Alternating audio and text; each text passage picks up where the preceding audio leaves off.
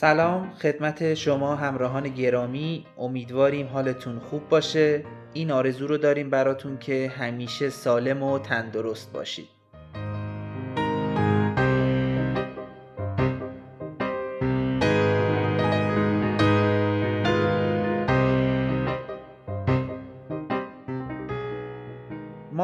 به نوبه خودمون از شما مخاطبین عزیز این خواسته رو داریم که به خاطر این شرایط نامطلوب و سخت کرونا که سایه انداخته روی زندگی همه مردم پروتکل های بهداشتی ابلاغ شده از سمت ستاد ملی کرونا و وزارت بهداشت رو حتما رعایت کنین. خاصتا حتما یادتون نره که در همه جا بالاخص مکانهای شلوغ و سرپوشیده نظیر مترو از ماسک استفاده کنید. در طول روز چندین بار حتما حتما دستان خودتون رو به خوبی با آب و صابون بشورید. اگر هم که به آب و صابون دسترسی نداشتید که مایه های ضد عفونی کننده مثل الکل و یا ژل های ضد عفونی کننده بر پایه الکل رو حتما همراه خودتون داشته باشید و دستان خودتون رو با اونا ضد عفونی کنید. هرگز فراموش نکنید که تحت هیچ شرایطی قبل اینکه دستانتون رو بشورین یا حداقل ضد عفونی کنین اصلا و ابدا به صورت خودتون دست نزنین.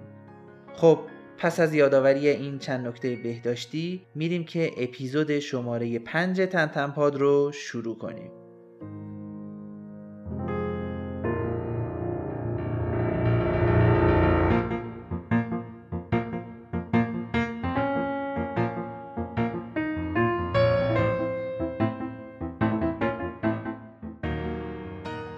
در اپیزود شماره 5 تنتنپاد روال بررسی کتاب های تنتن و میلو رو ادامه میدیم و این دفعه میریم سراغ کتاب شماره 3 تنتن یعنی تنتن در آمریکا.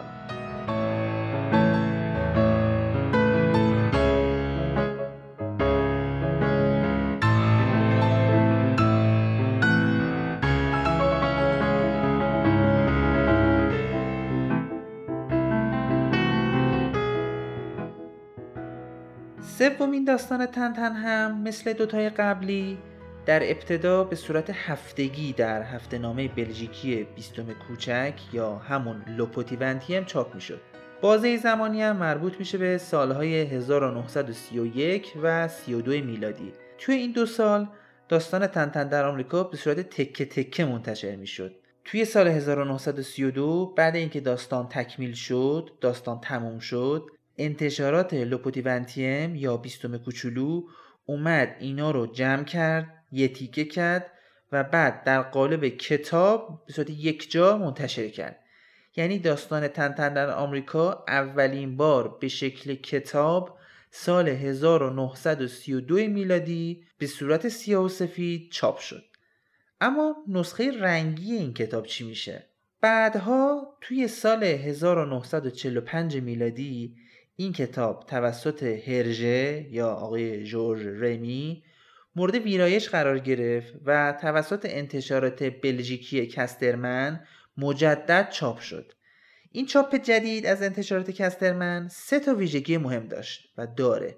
اول اینکه کتاب ویرایش شد.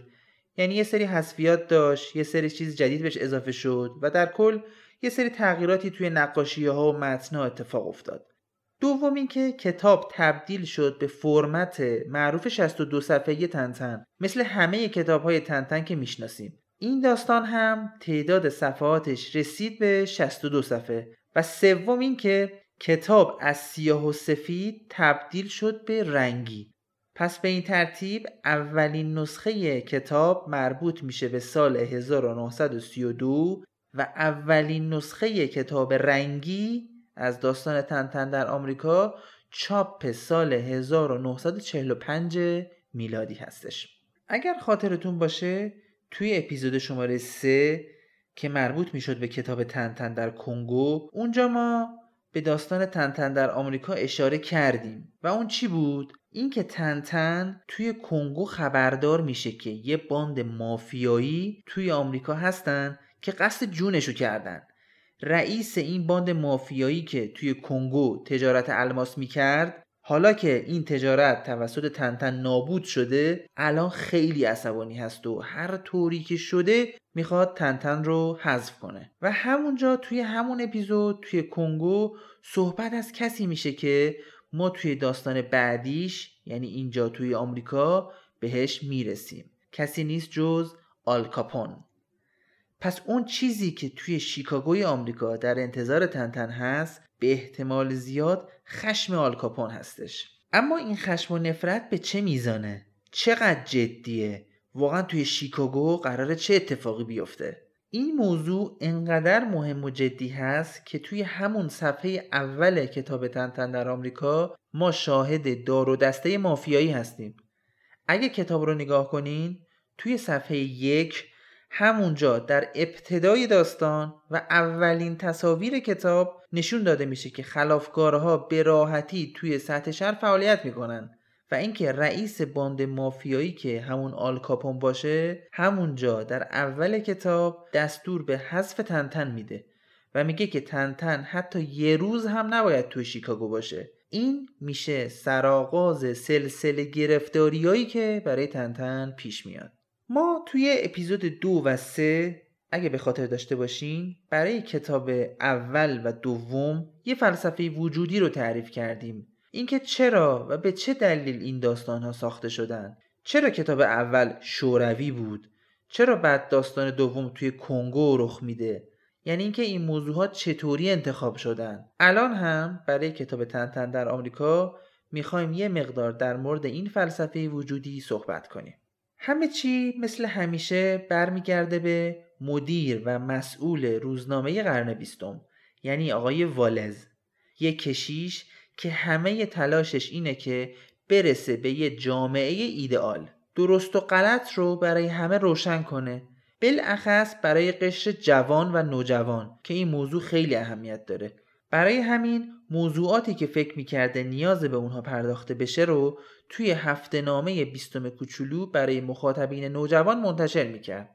داستانهای تنتن هم یکی از محتویات هفته نامه بیستم کوچولو بود که شده بود بستری برای نشر این تفکرات یعنی به نوعی پرورش فکری نوجوانان بلژیکی در قالب داستانهای تنتن حالا این چه چیزی بود در مورد آمریکا که ذهن آقای والز رو به خودش مشغول کرده بود و تصمیم گرفت توی داستان سوم بیشتر به اون پرداخته بشه؟ اون چیزی نیست جز سبک و سیاق زندگی آمریکایی. حالا یا اون سبک زندگی مردم آمریکا یا اون روالی که دولت آمریکا پیش گرفته بود. زمان مورد صحبت هم حدود دهه سی میلادی 1930 میلادی هستش. حالا مثبت و منفی چند سال قبل و بعدش. طبق نظر برخی از جامعه شناسان و نویسندگان از دید انتقادی میشه جامعه آمریکای اون زمان رو با چند کلید واژه توصیف کرد.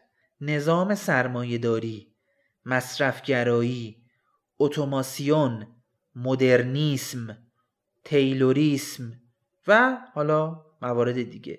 تعدادی از این موارد رو برخیا نتیجه اون مورد آخر می‌دونن یعنی تیلوریسم.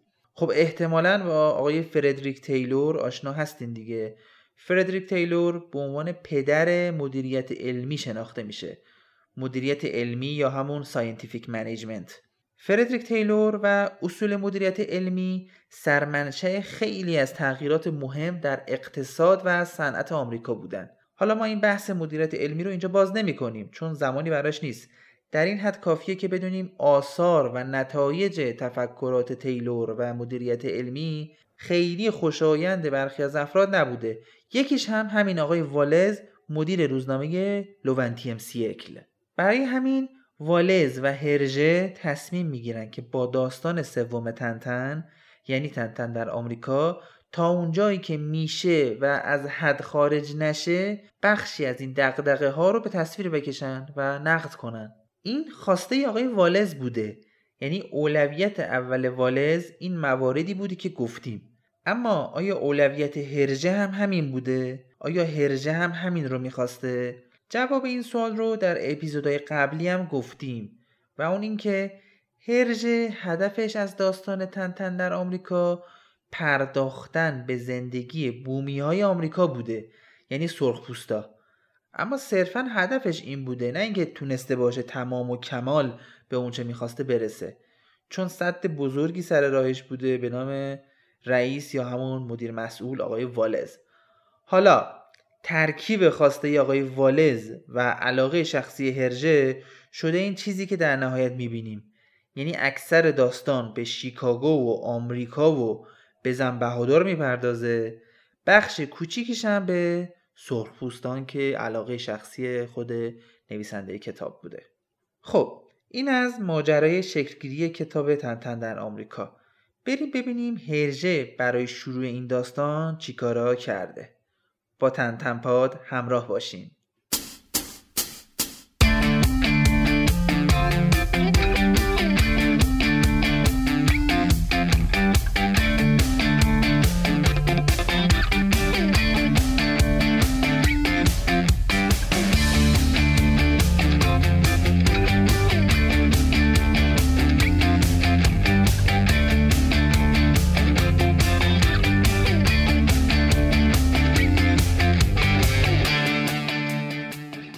آقای جورج رمی یا با نام هنری هرژه مثل دو کتاب قبلی تنتن برای نوشتن داستان شماره سه هم دست به دامن کتاب ها و مقالات و اینجور چیزا میشه. از اونجایی که داستان تنتن در آمریکا تقریبا به دو بخش مختلف قابل تقسیم هست هرژه هم منابعش بسته به این بخش ها متفاوت هستش. بخش اول این داستان رو می‌تونیم مربوط به شیکاگو و آمریکا بدونیم. یعنی همون جاهایی که قرار اون دقدقه های مرتبط با نظام سرمایهداری و مدرنیسم و صنعتی شدن به نمایش دراد و بخش دوم هم مربوط میشه به زندگی بومی های آمریکا و یا همون سرخپوست ها هرژه برای این داستان چهار تا منبع اصلی داشته. دو تا برای بخش اول دو تا هم برای بخش دوم. برای بخش اول یعنی بخش مرتبط به شیکاگو یه کتاب و یه مجله بوده. کتاب اسمش به فارسی میشه این صحنه هایی از زندگی آینده یا چشمندازی از زندگی آینده یا به انگلیسی Scenes from Future Life. این کتاب چاپ سال 1930 میلادی هستش و مجله هم که هرژه استفاده کرده اسمش به فرانسوی لوک قپویو هست. لوک قپویو یا حالا به انگلیسی کلمه مرتار شل رو استفاده کردن. این مجله فرانسوی یکی از نسخه هاش به طور اختصاصی به آمریکا می‌پردازه که خیلی هم مورد توجه قرار می‌گیره و نسخه مورد صحبت ما نسخه اکتبر سال 1930 میلادی هستش. برای بخش دوم و مطالب مرتبط با سرخ ها و بومی ها هم یک کتاب به اسم سنت و تاریخچه سرخپوستان یا Customs and History of Red Skin Indians چاپ سال 1928 و یک موزه که همون موزه تاریخ و هنر بروکسل هستش. هرژه با استفاده از این چهار تا منبع این دو بخش رو به وجود آورده. کتابی که هرژه از اون به عنوان منبعی برای ترسیم شیکاگو و زندگی شهری آمریکایی استفاده کرده یعنی همون کتاب صحنه هایی از زندگی آینده یا Scenes from Future Life نوشته یه نویسنده هست به نام جورج دوامل. کتاب آقای جورج دوامل کتابی هست متمرکز بر ضد مدرنیته و ضد مصرفگرایی. هرژه برای داستان تنتن در آمریکا استفاده زیادی از این کتاب کرد خاصتا صحنه هایی که در کارخونه و کشتارگاه اون کشتارگاه های صنعتی اتفاق میفته همه از کتاب آقای دوامل استفاده شده. جورج دوامل یه جا توی کتابش میگه که شیکاگو شهریه که توش ماشین ها اتومبیل ها حکمرانی می‌کنن. یعنی اشاره می‌کنه به ترافیک زیاد. این حجم از ماشین ها و ترافیک شهری رو ما توی کتاب تنتن توی آمریکا می‌بینیم. کجا؟ مثلا صفحه پنج داستان. توی صفحه پنج تنتن و میلو کتاب تنتن در آمریکا مثلا می‌خوان از خیابون رد بشن. اما انقدر ماشین ها کیپ تا کیپ توی خیابون هستن انقدر شلوغه که عملا نمی‌تونن عبور کنن تنتن و میلو و همونجا وان نیستن همینطور به شکل مشابه اگر ببینید مثلا توی صفحه 29 کتاب همین اتفاق عینا تکرار میشه و ترافیک شهری و ماشین ها و موتورها رو ما توی صفحه 29 می‌بینیم که این برگرفته از کتاب آقای جورج دوامل هستش. اما اشاره به شلوغی و ترافیک شیکاگو تنها ختم به این چند تا صحنه نمیشه. ما صحنه های دیگه هم داریم که زندگی شهری با سرعت بالا رو توی این کتاب نشون میده. حتی شاید بد نباشه به یه مورد سورئال هم اشاره کنیم. این مورد سورئال دیگه اوج خلاقیت نویسنده هست. و این اوج مفهوم گسترش شهرها رو نشون میده. اگه شما همون صفحه 29 کتاب رو که یکم قبلش اشاره کردیم رو نگاه کنین بعد اون اتفاقات بیرون کردن سرخپوستا می‌بینیم که یک شهر با تمامی امکانات و ویژگی ها تنها و فقط ظرف یک روز ساخته میشه. ظرف یکی دو ساعت ساخت و ساز شروع میشه. خیلی سریع بانک افتتاح میشه و تنها با گذشت 24 ساعت از شروع ساخت و ساز صبح روز بعد شاهد ترافیک شهری و رفت آمد مردم توی اون ناحیه هستیم. جایی که روز قبلش دشت و بیابون بود اما الان شلوغ شده. جایی که سرخپوستا زندگی می‌کردن الان تبدیل شده به شهر.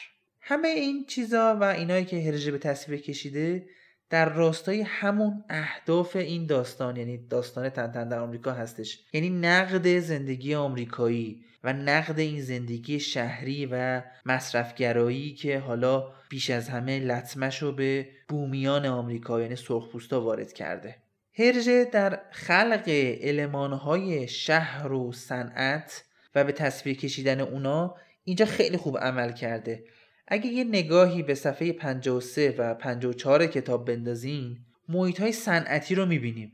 کارخونه، دودکش ها، برجک ها، نردوان ها به طور کلی یه محیط صنعتی که تا حالا هرژه خودش همچین چیزی رو ندیده بود از نزدیک اما تونسته اونا رو به تصویر بکشه. چجوری؟ با کمک همون کتاب زندگی آینده اثر آقای جورج دوامل.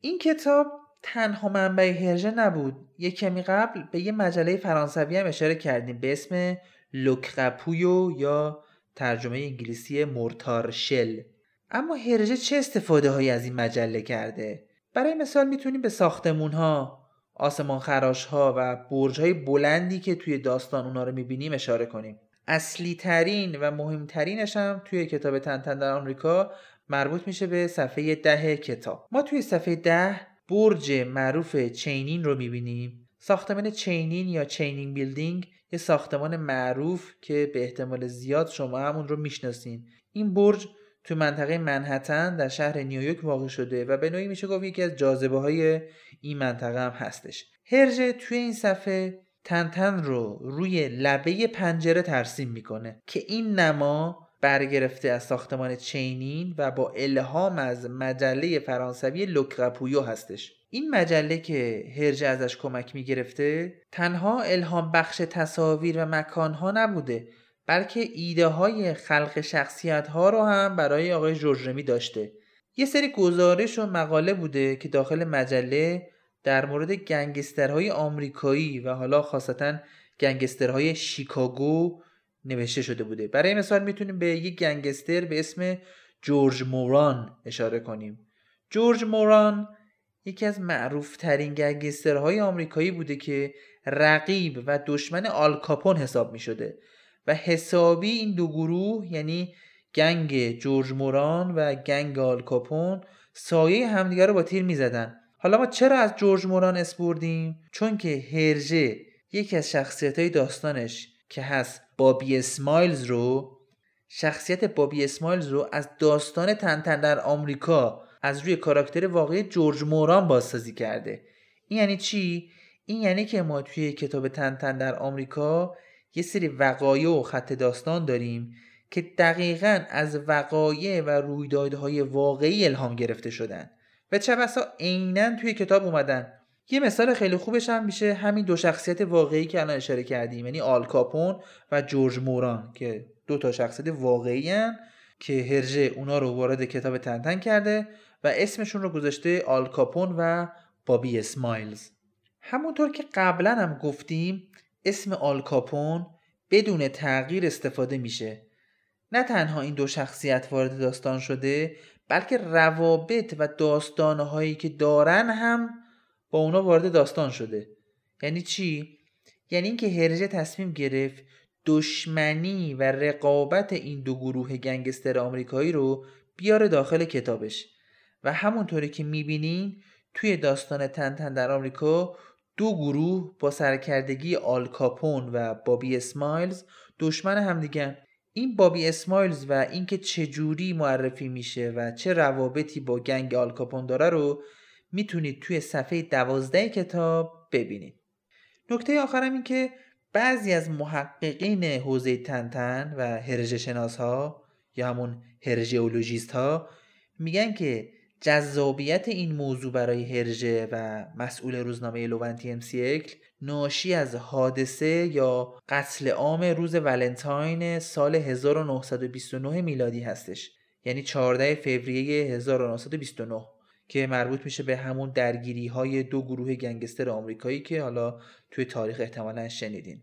حالا ما بیش از این دیگه وارد جزئیاتش نمیشیم و اگه حالا مایل هستین بیشتر بدونین که چی بوده و چی شده توی اون روز ولنتاین می‌تونین با کلید هایی مثل قتل عام روز ولنتاین یا Saint Valentine's Day Massacre جستجو بکنین. با تنتنپاد همراه باشین.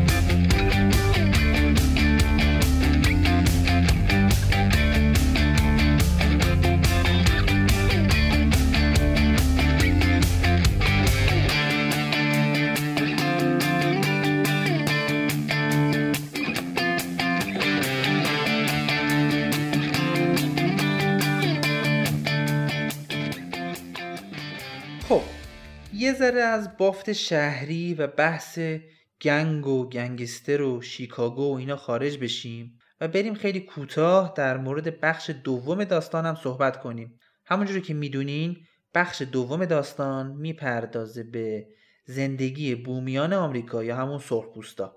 خارج از شهرم اتفاق میفته و دیگه خبری از اون شلوغ پلوغی های داخل شیکاگو نیستش. هرژه یازده سالش بود که وارد گروه های پیشاهنگی شد.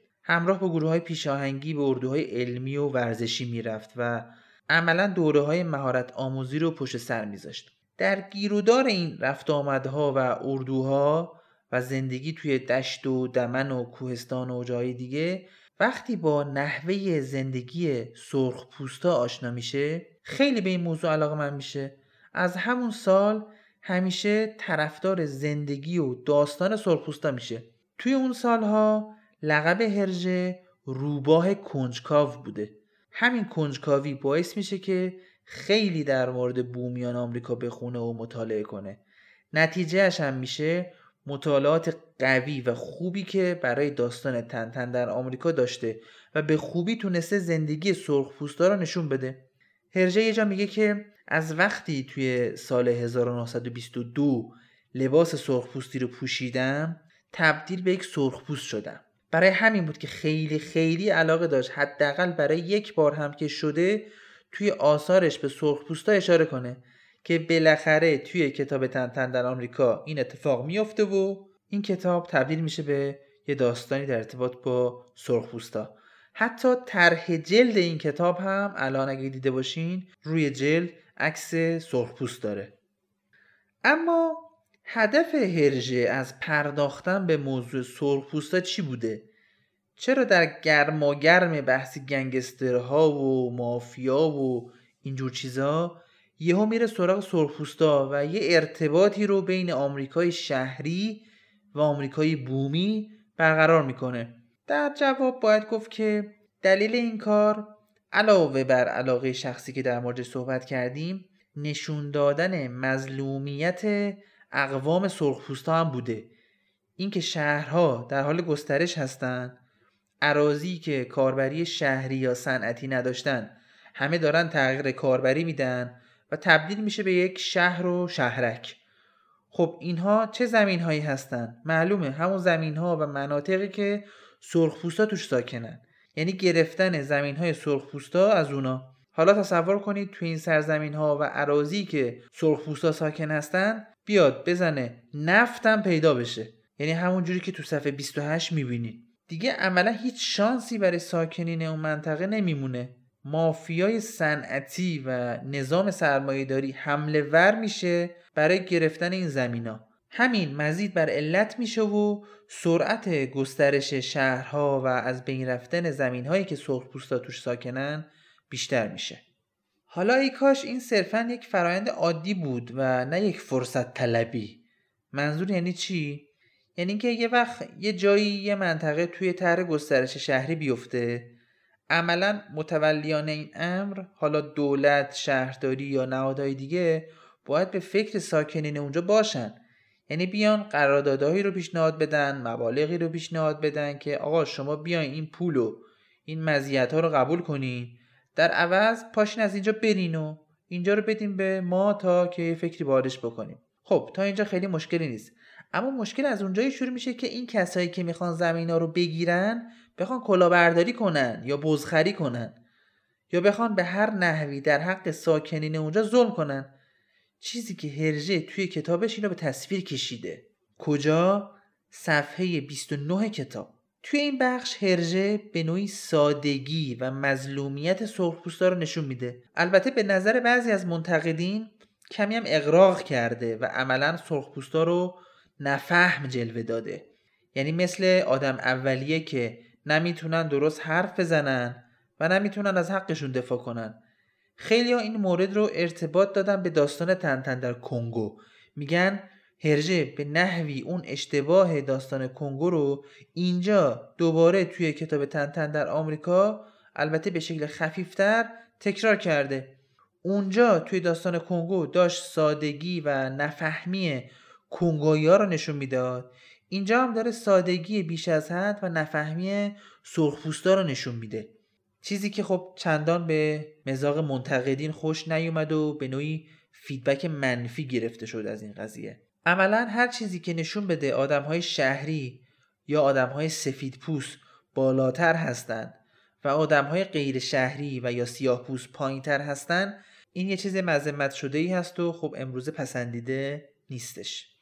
توی این صحنه اون بیزنسمن ها و صنعتی ها میان و به تن پیشنهاد تا حتی صد هزار دلار هم می‌کنن. اما وقتی نوبت به سرخپوستا می‌رسه به همشون یک جا تنها پیشنهاد 25 دلار می‌کنن و کلی هم منت می‌ذارن. اینجا هرژه با این کار می‌خواسته هم مظلومیت سرخپوستا رو نشون بده و هم جاه طلبی و فرصت طلبی و اون ولع آمریکایی رو نشون بده. طبعا تنتن با این پیشنهاد و با این کار مخالفت می‌کنه. منتقدین و کارشناس ها این طرفداری تنتن از سرخپوستا رو نماد دوری کردن و دوری جستن از کمونیسم و کپیتالیسم می‌دونن. اون کمونیسمی که توی شوروی با هم دیده بودیم و حسابی توی اپیزود شماره دو در موردش صحبت کرده بودیم و این کپیتالیسمی که الان توی اپیزود پنج باهاش سر و کار داریم. در مورد سرخپوستا این هم اضافه کنیم که هرژه طراحی ها و نقاشی های مرتبط با سرخپوستا رو خیلی دقیق انجام داده و اگه اون صحنه هایی که لباس ها و چادرهای سرخپوستی توش نشون داده میشه رو ببینین همه چی منطبق با واقعیت هستش. خب دیگه خیلی مبحث رو ادامه نمیدیم و با بیان چند نکته اپیزود پنج رو با هم به پایان می‌بریم. یه چند تا نکته هست که گفتنش خیلی بد نیست و می‌تونه مفید باشه. اگه به صفحه 49 نگاه کنین اسم دو تا برند آمریکایی رو اونجا می‌بینین که در راستای نشون دادن هرچه بیشتر آمریکا و آمریکایی کردن داستان استفاده شده یکی برند نوشابه کوکاکولا و یکی هم برند آدامس ریگلی اگه به صفحه 57 بریم اونجا یه شخصیت آشنا از کتابای تنتن رو می‌بینیم اون چه شخصیتیه؟ می‌تونیم بگین؟ بله اینجا ما توی صفحه 57 کتاب تنتن در آمریکا آقای راستاپاپولوس رو می‌بینیم. مورد بعدی مربوط میشه به اشتباه هرژه در ترسیم و طراحی. هرژه به اشتباه در مورد اتومبیل ها توی چند مورد به جای اینکه فرمون ماشین ها رو سمت چپ طراحی کنه یعنی که این چیزی که تو آمریکا بوده یا مثلا مثل تو ایران که ماشین ها فرمونشون سمت چپه اشتباها فرمون ماشین ها رو سمت راست می‌کشه. یعنی اون چیزی که تو انگلیس هستش. که خب منتقدین نسبت به این موضوع هم نقد دارن و داشتن و انتظار داشتن که هرژه دقت بیشتری می‌کرد. این چند تا اشتباه رو مثلا شما می‌تونید توی صفحه های یک و دو یا مثلا صفحه 11 یا صفحه 29 ببینید که مثلا فرمون ماشین سمت راست هست اشتباهی. خب این همه از اپیزود 5 تنتن خیلی خوشحال شدیم که همراه ما بودین. برای شما آرزوی سلامتی و امنیت و تندرستی داریم و شما رو به خدای بزرگ می سپاریم. تا اپیزود بعدی خدا نگهدار.